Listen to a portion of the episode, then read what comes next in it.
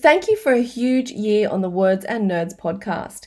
In 2021, the podcast had more than 250 conversations with authors, publishers, agents, booksellers, podcasters, and other amazing bookish people in approximately 200 episodes. There are three spin offs Ben Hobson's Burgers, Beers, and Books, Josie Layton's A Different Page, and Nathan J. Phillips's The Regular Takeover. We had 22 takeover guests and growing, a summer series takeover, a NaNoWriMo series, crossovers, and the incredibly popular Publishing Insider series. The podcast appeared at literary festivals. We hosted live streams at bookshops for book launches, including the much loved Four Continents for Critics. This holiday series is all about you, the listeners. Enjoy the most listened to episodes of 2021 to get you through the holiday period. Stay safe and read more books. Thank you for listening to the Words and Nerds podcast. I'm your host, Danny B. Today I'm interviewing authors for the Writers Unleashed Sutherland Shire Writers Festival, and it's such a privilege to be podcasting for this wonderful festival. And a shout out to all the organisers, particularly the one I've been working with, Dinuka McKenzie, who's been able to make this happen.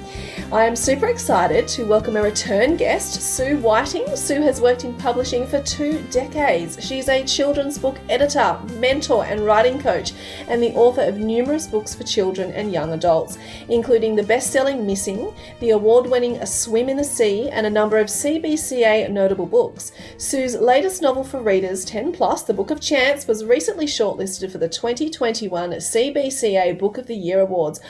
Welcome, Sue. Does anything you not write not get an award or a notable? Oh, Yes, absolutely. Hi, Danny. I can assure no. you. In fact, the Book of Chance um, shortlisting with the CBCA is my first shortlisting with the CBCA. So I've had lots wow. of notables. Mm-hmm. So it was 21 years in the making.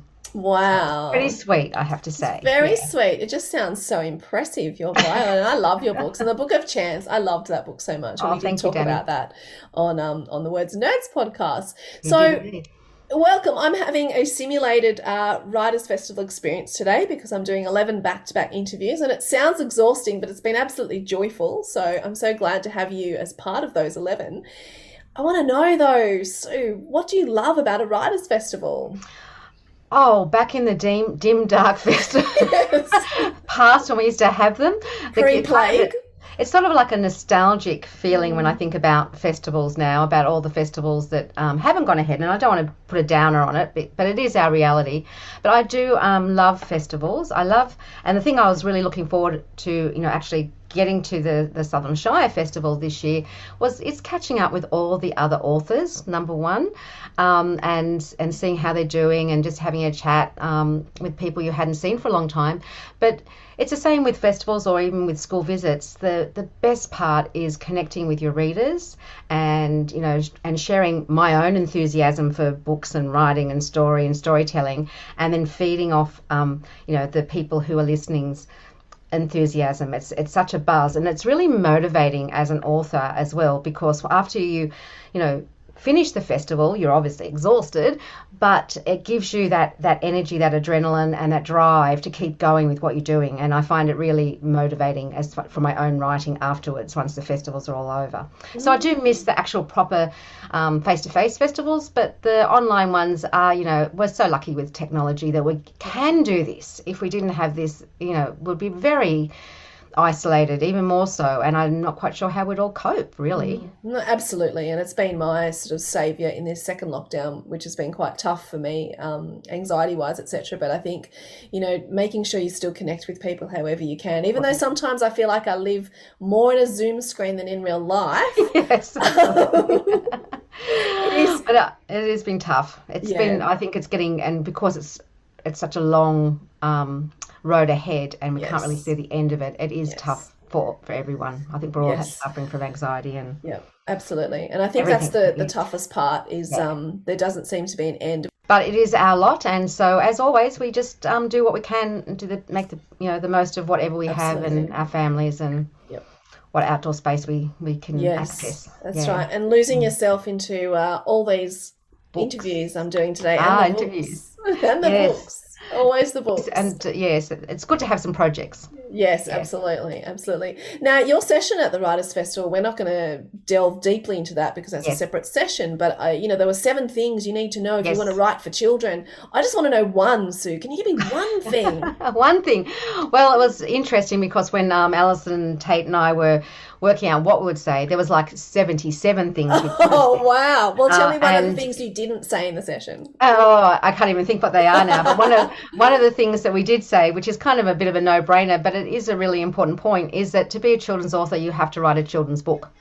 And I know that sounds kind of obvious, but um, we talked a lot about what actually makes a children's book and how sometimes um, authors think that they've written a book for children, but they haven't really because they haven't sort of nailed that child voice or they're not really thinking like a child mm-hmm. and that their concerns and content is really uh, from an adult point of view without realizing it. We you know it's hard to sometimes lose our adult self yeah. and delve into that child self. So that was one of the you know the points that come to mind because it seems kind of obvious. Yeah you have to write a children's book but it's not um, as simple as it seems, and it's not as obvious as it seems. Mm. So that was one of the tips. Yeah, no, it's a, it's a, great tip. Yeah, no, I love. Let, uh, let's let's do the seventy six. We'll do the countdown. No, just joking. um, but it, it's really interesting because I definitely agree with that. But how do you know when you pick up your manuscript or someone else's manuscript? How do you pinpoint whether it is written for children or not? is that the the impossible question? Well, it, it's I suppose a lot of it is your gut feeling and your experience, and you know by reading a lot of children's you know mm. successful mm. children's books and by hang, and hanging out with kids um, helps gives you a lot of insight, and I think you can you, you know you have a radar when you can sort of tell that this that the voice is not authentically a, a, child voice. It comes across as an adult voice and even masquerading as a child. And I think children, you know, pick up on, they have a even, you know, finer sense of uh, a finer radar that'll you know acute radar that will pick that up really quickly and dump you because they don't they don't see themselves being reflected. Yeah. So it is. I think it's experience and gut feeling, mm. uh, but and it's really just delving into your inner child and looking at things um, from the perspective of a child, not an adult pretending to be a child. So, you know, that naivety, um, you know don't have the same kind of background knowledge. You can't you know we talked about how you wouldn't necessarily you know have a shakespearean um, quote or you know reference. You know, some of the things that people reference because they love to you know as authors we love to throw in those kind of references. If it's not authentic to that character well it's no no good you know it doesn't work. And and also seeing things from a child's um, point of view as far as they're, they're short and they see the hmm. world differently. They're, you know, they're looking up at things that they can't look over that fence. They can't see over that shoulder. So those types of they're the little sort of hmm. tips that sort of help you to cue in whether that um, character really is authentically a child character. I love that, not, Sue. Yeah. I still have that problem. I can't see over fences and things. so do I.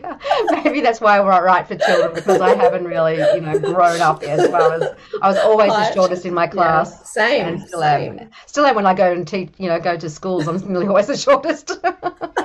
Once we get to grade six, that's it. You know, they all power over me. All the step. I, I, I, know the feeling. But it's also interesting in seeing what kids enjoy reading. And I, I like yes. listening to children about what do you like to read because that is very telling about the voice and the things that they're enjoying and they find funny and all those sort of things. Yes. And I think um, that's where, you know, the joy of going into schools and doing school visits, whether yeah. you do them virtually or whether you're actually face to face, but it, obviously face to face you get more opportunities to do this, is to really, I always ask that question what are you reading? What do you like to read? You know mm. why do you like to read it? What's and you can over the years of doing this i've seen you know, great trends. And sometimes i get surprised at some of the things that some of the kids in, in upper primary are reading. Um, i'm quite shocked at at times you're reading that really, really? Um, and yeah that's you, you do really need to do your homework and know all those things and to and to tap into those interests and those loves and, and like you said the humor of kids like mm. i think you know there's some obviously some wonderful um, australian authors who really tap in to that um, child humor so beautifully well mm. and and kids respond uh, to that so well as well. Yeah, absolutely. And it is a joy. And it's a joy to actually go back. And I think, you know, I've got young kids reading to them because you do rediscover that joy yes. of kid lit, you know? Yeah. And the I love that. They laugh about, all yes. the things that they are scared about too. You know, sometimes yes. we, we, you know, we think that they're a little bit braver than we give them credit to at times. That's And- actually a really good point. And I love whenever I hear my kids, my son particularly is an avid reader, he's nine. And I love when he I hear him laughing out loud in his top Yes. bunk and I'll say, What are you laughing at? Read me that page that you're Yes. laughing at because I really want to see what's resonating with him at this Ah, point of his that's a great thing to do. Yeah, Yeah. I love doing it. I never want him to grow up. He's like the perfect age to be reading all these books. they do. They do, unfortunately. they do, and I'll, I'll let him. That's okay, begrudgingly. Uh, Sue, why are you drawn to writing stories for young people? Oh, that's a really good question. I um I started out my professional life as a primary school teacher, and I wasn't interested in writing as a as a child. I've come to writing sort of later on in life. And when I was a primary school teacher, I fell in love with children's books, mainly for the reasons that we're talking about, actually, because I just loved sharing books with my classes. I knew that as soon as in as soon as I picked up a book, and I'd, I'd have the you know everyone's attention, and I love that that that feel when you've got them on the edge of their seats and their eyes are wide and they're just hanging off every word that you're reading, and and that sort of um, you know made me fall in love with with kids books, and that then you know eventually um, I sort of felt that I this great desire that I wanted to write um, my own books for kids. Uh, and I think it comes from a place of, of it. I think I've always wanted to write. I just was sort of blocking it out for most of my life through lack of confidence and all other things. It's sort of a long story in itself. But once I did um, recognize that I had this passion to write and then um, gave it a crack and, and sort of developed the craft and did, you know, all the things you need to do to develop as a writer a bit later in life. Um, I know I, I it's that joy of being able to write something that the kids do connect with or resonate with. Not every child, obviously, but just whoever resonates with your um, your own story. Like there's no better feeling. And as a person who was very committed to um, literacy development, that was my big thing as a teacher, and also making sure um, not just teaching kids how to read, but to you know to put them on that path to find that right book to become a lifelong reader. That was sort of my mission as a teacher above all else. And so when you um, have a book that you've written and and you you do that for one child in your life, you know, hopefully you do it for more, but even if you just do it for one child, well, that's that's that's the draw for me. That's Yeah. just the most amazing feeling um, to think that something that you've written has connected with this child and it set them on that foot. They want to read more. That's just perfect. It is, it is, and it's so special when you put a book in the hands of a child and it, they love it and they laugh at it and they resonate it with it. And you know, my son, he'll read it again and again and again. Oh yes, Like, I love it when I get emails from parents saying, I've read whatever book it is, like picture books, 3,655 times. And I go, sorry, but not sorry. You know, like it's that's the best feedback you can ever get. You Absolutely. and Know, that, and picture books are wanting it more and more. Yeah, picture mm. books are exactly like that. You know, with little kids, you do Yes. tend to read the picture books a thousand million times, which Mm. you know is great for so many things. You know, their love of language and their learning of language and story and comfort and all those psychological things as well. And that's why I think for a picture book, it's so important to also be able to engage and entertain the adult reader as well as the child it has reader. to have those layers, doesn't it? Because that poor adult um, does have to suffer through it um, many, many times. And that is the, you know, the hallmark of a really successful picture book. The ones that do have those repeat readings and the ones that the parents still enjoy after the six millionth read. And I like the ones, between. yeah, I like the ones that you can talk about too. You know, there's Yes. something in there that they ask you a question about, and you're like, oh, let's talk about, you know, this idea in this book. So they're the really special ones, I think. Yeah. And There's some beautiful books out there. you know, Yes, spoiled for choice Australia. we are. Yeah, Mm, absolutely. really I think I think our our kid lit industry is just incredible, and we are so spoilt for choice and talent that it's such a great time to Yes. be involved in that. You know that kid lit Mm. industry, or be a kid. Imagine being a kid now with all I those know. books. So many more books than when I was a kid. Like when I was a kid, we were lucky if we had a couple of golden books. Yes, and yes. um, and then as I got a bit older, Enid Blyton, that was sort of Mm-hmm. You know my diet.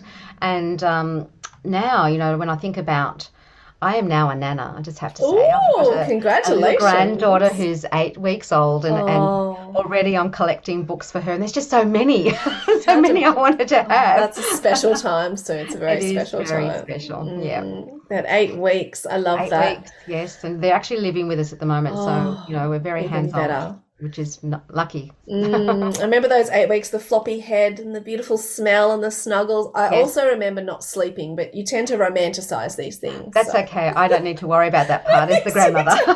That's fine. You just get the snuggles and the smell. I just get them. the That's right. Mm. All the good bits. beautiful. Love it. now, I want to know what you've learned. I mean, we talked about connecting with authors and talking to other writers about process and connecting in that kind of way. Over the years, what have you learnt from authors, not particularly to inform your own writing, but just about the process itself?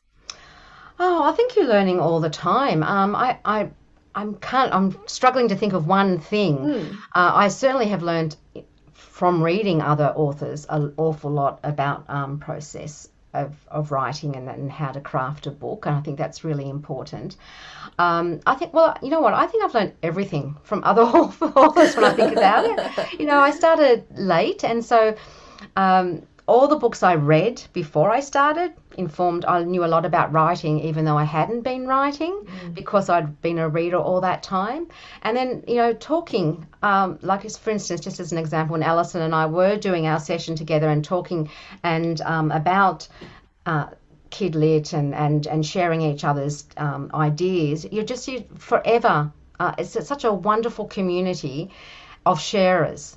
You know, it's not a competitive, um, you know, community at all. I mean, there might be one or two that are a little bit competitive, but mostly we, even though we are competing for readers and sales and all those things, but we are. It's not like that. We are all a very vibrant com- uh, community that help each other all the time, and some of the help, you know, will be for for when you are a little bit um, down, when you're getting rejections or you've had a bad review or your publisher said something that upset you or whatever. You know, it, there, there's people there um, that are always there to help you. Now, I have two um, best buddies in, in writing. I have lots of buddies in writing, but way back, must be nearly 20 years ago now, um, at a Children's Book Council conference in Perth, I met um, Sally Murphy and Claire Saxby. And we were at a similar sort of stage in our careers at that time, just sort of starting out, had a few education books, trying to crack the cra- trade um, market. And we and and over those years, I don't know, probably about 18 years, maybe you know, getting close to 20. Um, I know that they've got my back every, you know, every step of the way, and, and I've got their back. And whenever we've had, you know, challenges, that's who we go to, and and and we advise each other, we help each other, and it's just um, so so lovely to have those friends. And then there's the wider community that that are there for you as well. So I'm sure you found that too. It's just Yeah. everyone basically knows each other, and everyone will. You know, like last year with COVID, when all the books first came out and the bookshops were shut, shutting, that's when the Book of Chance came out. And everyone just rallied and did whatever they could to support you and everyone who had books coming out at that time. And that's that's lovely, which doesn't really answer your question, but Oh no, but it's special, and I'm glad I'm glad you went on that tangent because Yeah. you know, being being part of the Kidlit community, and even you know wider in saying the the Mm. book community, it book is community just such an amazing group of selfless people who you're absolutely who rally together to celebrate and support everybody's work. And Yes. I've always been an enthusiast and cele- love celebrating other people's stuff, and this is like this is where it is. You know, this is where it's happening all the time. You know, it's it, and I don't think anyone. Um, it's not a gift. Like no one expects it. It just happens. yes, You know, it's everyone just. It's just a really nice community to be in. So all those people out there who are considering getting into um, Kid Lit, and some people who might have their first book coming out soon. Danny, do I? You're very kind. I mean, you're already part of the community, but it'll be, you'll be part of the community with it in another capacity, and you and you know everyone will will be there to support you, and that's you know it's a real plus because you're not going to, or you might, but not many people get rich make writing children's books. You might be able to you know scratch a bit of a living, and um, so if you're coming into the industry for that reason, that's probably not a good reason but you will be supported and you will find a community that is vibrant and interesting and um, and that will lift you up and support you and you'll do the same for them. So Yeah. yeah, absolutely. It's just the best community to be part of, and it's hard to explain it to people who aren't sort of in that um, No. industry. And you try and explain how enthusiastic and how supportive and how Hmm. wonderful it is, and they kind of just look at you like, "I don't think that is real." And you're like, "But it No, is. no, it is you're- real." That's right. It's not how it's portrayed in the movies, you know. Mm, publishing right. is that cutthroat business, and you know, at the publishing end, sometimes it can be, but at the grassroots of the creators, Yep. um, it's it is a different, um, bit Mm. different ball game, and that's why we all do it. I mean, part of the reason that we we keep at it probably because there are those rewards. Yeah, Absolutely, and but it must attract a particular type of person. must do. Yeah. You know, I think so. I think it Yeah. must. Yeah, I don't know. I wonder what type of person that is.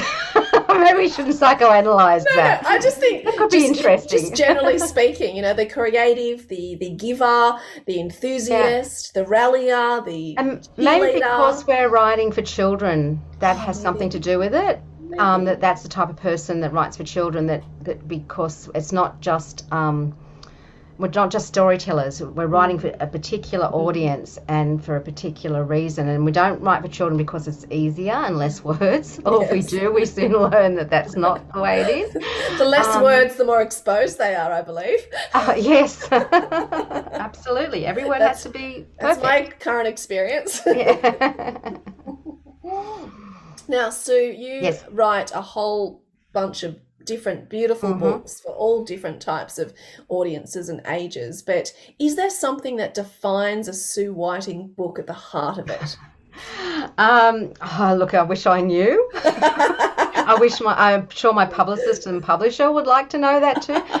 I think, um, you know, I have written lots of different books. I think when I, um, the Book of Chance and Missing, which are my sort of page turning suspense, mystery, crime kind of novels, I think that's my um, my pocket. I love writing, and for that age group, that 10 to 14 um, year age group. Uh, however, I have, of course, in, next year I've got uh, three books coming out, and they're all very different, of course. But if I think about them all, I, I like to think that I write page turners, no matter what they are, that have a lot of heart. So I think they're the two things, like character and emotion, are really important to me, and authenticity, even if it's a little bit um, strange, like the book that's coming out in March. Um, and yeah, that that page turning, keeping you know the readers um, guessing and heart. They that's that's the important things. I, I don't know if that's accurate to all the books, but that's generally what I'm trying to achieve. Yeah. No, I love that. That's a great answer. I'm looking forward to three books next year. That's amazing. So I look forward to that. We'll have to chat again, Sue. Yes, absolutely. Well, as always, I love speaking to you. I think we always have such a lovely time and a nice conversation. And um, it's just going to be short this time. So we've got 20 minutes doing a little bit of a, a round robin, but that's been good too. So I feel like I've had the Nice. vibrant experience of a Yeah. writers' festival, even if I'm stuck in my study. So and it's nice to catch up. It's lovely to It catch up, and um, and your head will be spinning at the end of the day, no doubt. So I've got a big box of chocolate beside me. I'm good. Oh, you'll be fine. Thank you so much, Sue, and Thanks, stay Danny. safe. All right, you too. Bye bye. Bye.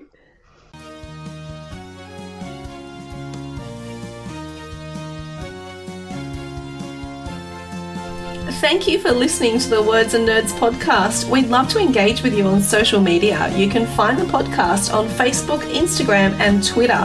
Danny V Books Words and Nerds podcast. You can also subscribe wherever you listen to your podcasts. Stay safe and read more books.